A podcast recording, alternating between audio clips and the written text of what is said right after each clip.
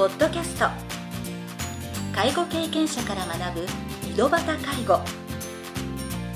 この番組では親の介護を乗り越えた方や実際に現在介護をしている方、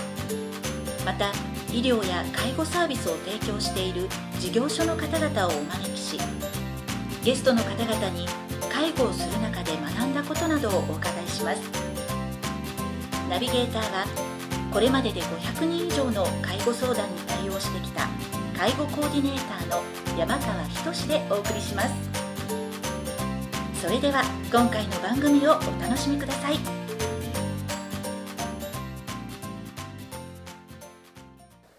皆さんこんにちは。だいごじゅうきゅうかいめの井戸端介護を始めます。今回も有限会社せせらぎ代表取締役の高橋恵子さんをゲストとしてお招きしております。前回の番組では高橋さんが介護事業を始めたきっかけなどについてお話を伺いました。今回は熊本県で発生した地震の体験を書籍にまとめた理由についていろいろなお話を伺いたいと思います。それではだいに部を始めさせていただきます。にせんじゅうはちねんろくがつに高橋さんは著書「大地震から認知症高齢者を守れ」を出版されましたが、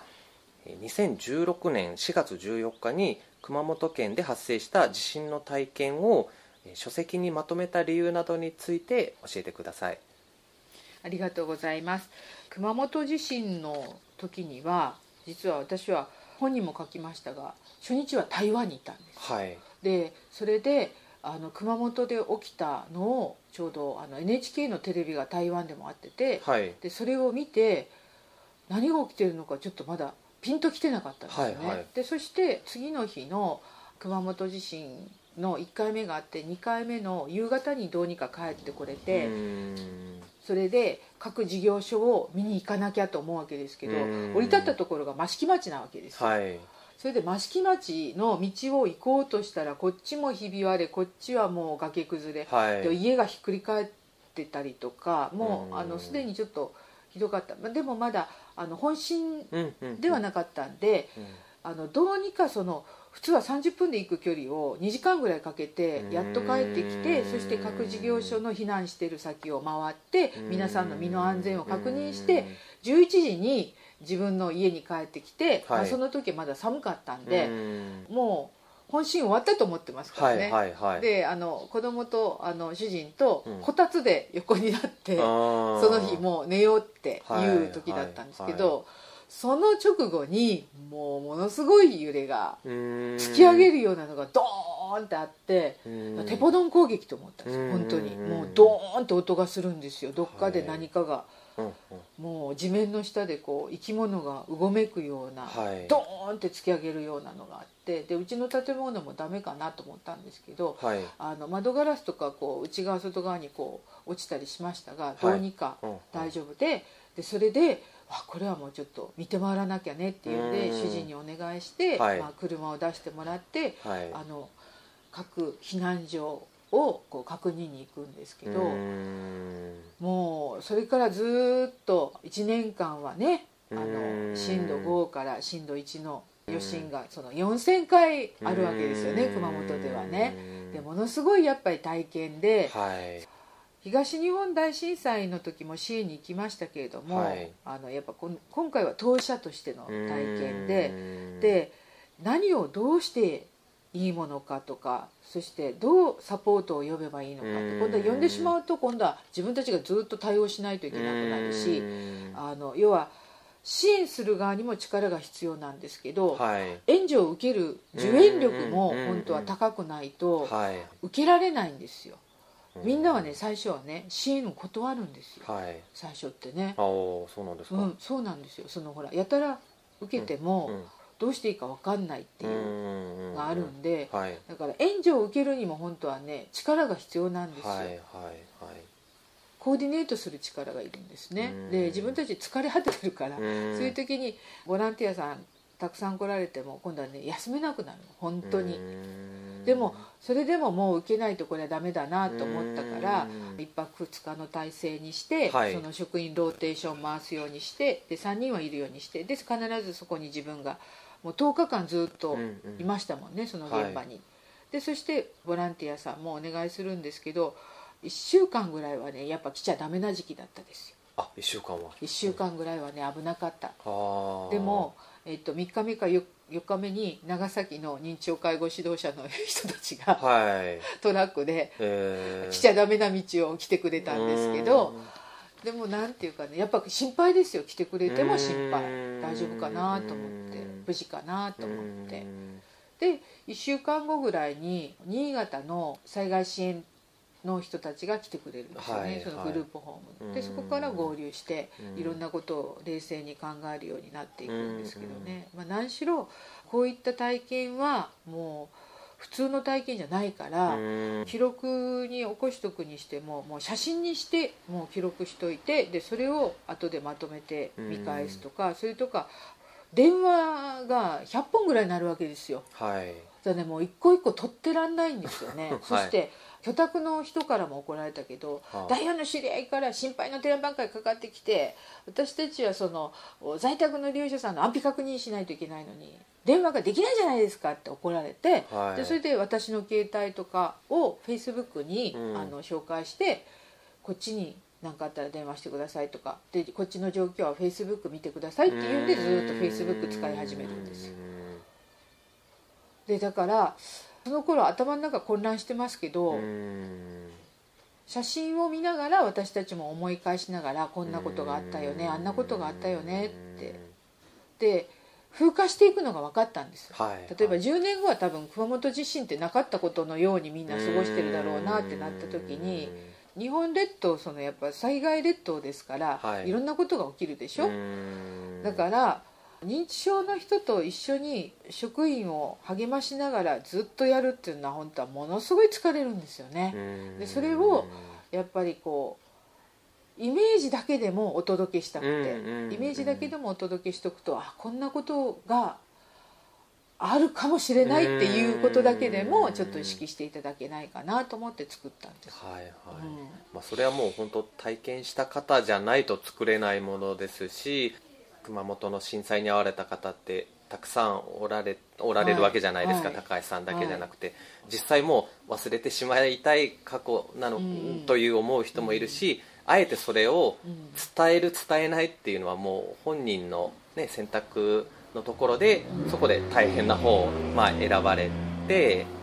今回ね書籍にまとめられたということだったんですけど震災でボランティア経験もおありだった高橋さん、ね、東日本のですね、うんうんうん、その経験も実際になんか受け入れる側として当然生きたこととかもあったとは思うんですがそうですね、うん、東日本大震災の時には私たちもあの陸路でずっと岩手まで、はい、ずっと無謀にもこう陸で行ったんですけどね、はい、物資を持って行った時に、うん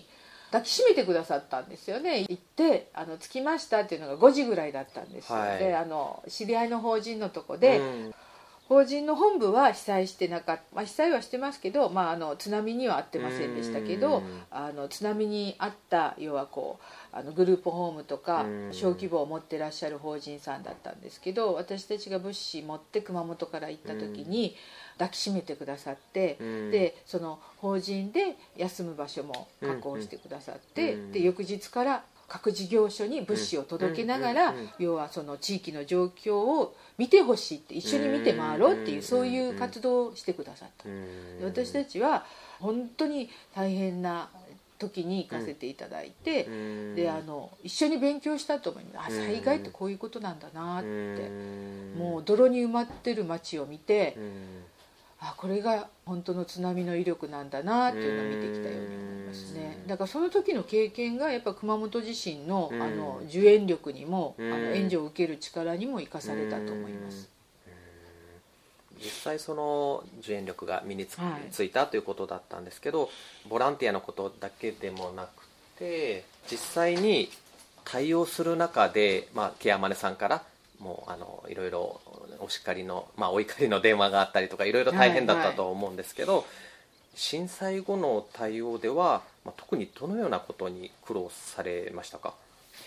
まずはですね、高齢者の方たちの命をどう守るか、はい、それからあのやっぱりこ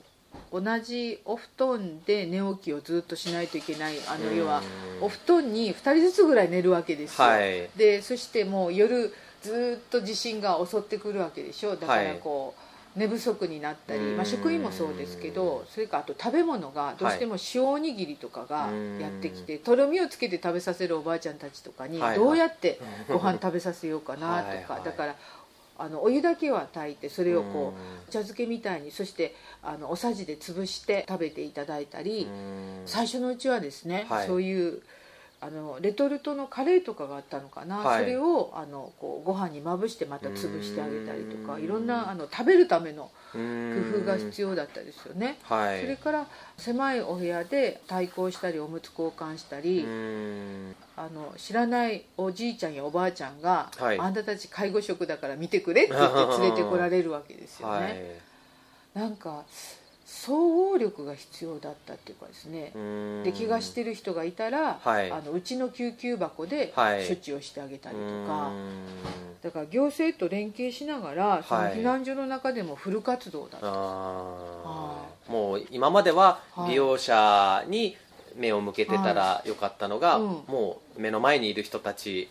お怪我されてる方とかを見たらもうやっぱりいろんなこう視野を広げて、ね、対応されてた。そうですね、だからその小規模多機能とかグループホームって地域密着型サービスっていうじゃないですか、はい、だからこれ後にあの厚労省の人ともお話ししたんですけど、はい、やっぱりそのそう災害拠点っていうのは、うん、要は特養なんかはその福祉、はい、避難所っていう形で動くんですけど、うん、はい、私たちは動くその災害拠点というか、うそういう感じの扱いだったと思う、はいはい、だから皆さんをサポートしながら、はい、でもあの地域の方にもサポートしていただきながらっていう、そういう感じで動いてました。だってまあ普段当たり前のようにできてたことが、うん、もう一つ一つ食事についても、うん、もう介助一つにしても全然やり方とかですね、今までの考え方も変え柔軟に。だからですね、あの最初はその塩おにぎりでもなんとか工夫してあげてましたけど、それずっとやってたら、はい、体調が悪くなりますよね、職員も利用者も、はいはい、だからやっぱ支援者が必要で、あ、まあ、みっかめぐらいから エスエヌエス に発信しましたけど、はいはいはい、このままじゃちょっと身が持たないぞと、だからあの要は支援物資がやっぱり必要ですっていうことで、要は水が出ないところもあるから水もいるし、要は体を拭くのもいるし、おむつとかも多分あの必要になってくるし、それから 生, や生のね果物とかカリウムを取らないと、あの塩分だ塩分が結構多いんですよね、塩おにぎりとかですね、はいはい、だからカリウムが取れるような生野菜とか果物とか、まあ、肉魚とか、あのすぐ調 理, 調理して食べたら大丈夫かなと思ったんで、はいはい、そういったのが普通に食べたいと、そういう風に発信したと思う、はい、おばあちゃんたちとね、うん、カップラーメンを一緒に食べるっていう発想はあんまりなかったですね、はい、あ、そうなんですか、うん、カップラーメンってね、はい、亜鉛をやっぱ吸収しちゃうんですよ、はい、あんまり良くないんですね。だからもう普通にご飯は炊けたんで、うん、はい、ご飯とかそのおかずが普通に炊き出せたらいいなと思ってました。当時は法人内のスタッフの方がきゅうじゅうめい在籍されていたとのことなんですが、高橋さんがその再建していく中で心がけてたことなどがあれば教えていただければと思います。そうですね、もう何しろみんなに、まあ、要は利用者さんにもご飯食べてもらわないといけないですけど、はい、働いてるスタッフの生活を守るっていうことがすごく大事だったので、はい、あの賃金の支配がないように、うん、要はだから介護報酬の請求ができるようにということで、建物が被災して、はい、豪雨災害で、うん、実はそっちの母屋の方は、はい、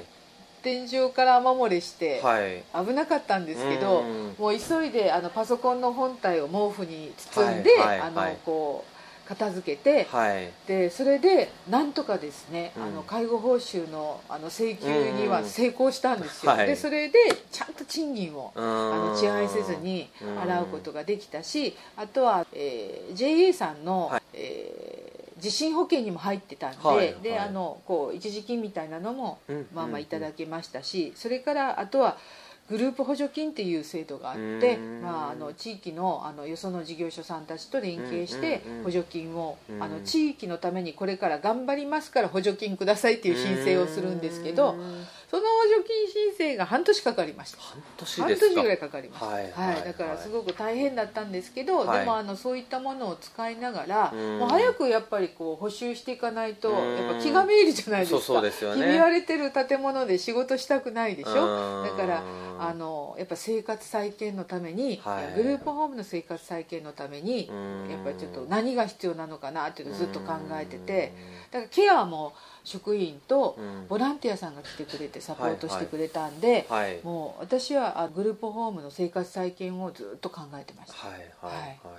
えーまあ、スタッフの方の、ね、はい、まあ、生活もそうだし、ケアというと、はい、まあ、スタッフの方のケアっていうか、まあ、心理的なケアとか、はい、そうですね、あのもちろん利用者さんのケアも、うんうん、あのあるんですけど、やっぱ職員のストレスはすごかったんで、はい、やっぱりこう家に帰ってもテントで寝てるとか、ああのビニールハウスで寝てるとか、はい、まあ、いろんなあの車で寝てるとか、そういう時期もありましたんで、だからそれでも頑張ってきてくれる職員さんに本当感謝しかなかったですよね。でもそのうちね、やっぱイライラしてくるわけですよ、そういう生活が長引くと。だから職員のストレスマネジメントやその面談にはものすごく時間をかけました。でもそれで自分が疲れていって、あ今度はですね、はい、ああのそういう時期がありましたね。あ、はい、これはもう最終的にはね、もう経営者である高橋さんはもう乗り越えていくしかないっていう、もう結論だったのかな。みんなの前じゃ泣きませんからね。ただね、自分が無表情になっていくのは自分でも感じました。だからトイレとかに入った時にもう本当にもうあの泣いてましたね。まあ、みんなはいろんなあの愚痴が言えるけど、私はなん愚痴が言えなかった、なかったんで、だからもうお便所に入ってもうやるしかないやるしかない頑張るしかないってずっと自分に言い聞かせて、でトイレ出てました、はい、そういう時期がありました、はい、うん、それを乗り越えての今だと思うんですけど、うん、まただいさん部ではですね、うん、ご経験されたことをですね外部に発信するっていう活動をしてるんですが、そこで非常災害時に対応するための仕組み作りなどですね、いろいろなお話をだいさん部で伺いたいと思います。ありがとうございます。ありがとうございました。今回は熊本県で発生した地震の体験を書籍にまとめた理由についてお話を伺いました。次回だいさん部では震災で高橋さんが学ばれたことなどについてお話を伺いたいと思います。それでは次回の配信をお楽しみに。今回の番組はいかがでしたか？この番組ではリスナーの皆様からのご質問なども受け付けております。メールアドレスはひとしの h 小文字で エイチ やまかわ じゅうきゅう アットマーク ジーメール ドットコム エイチ やまかわ じゅうきゅう アットマーク ジーメール ドットコム です。それでは次回の配信をお楽しみに。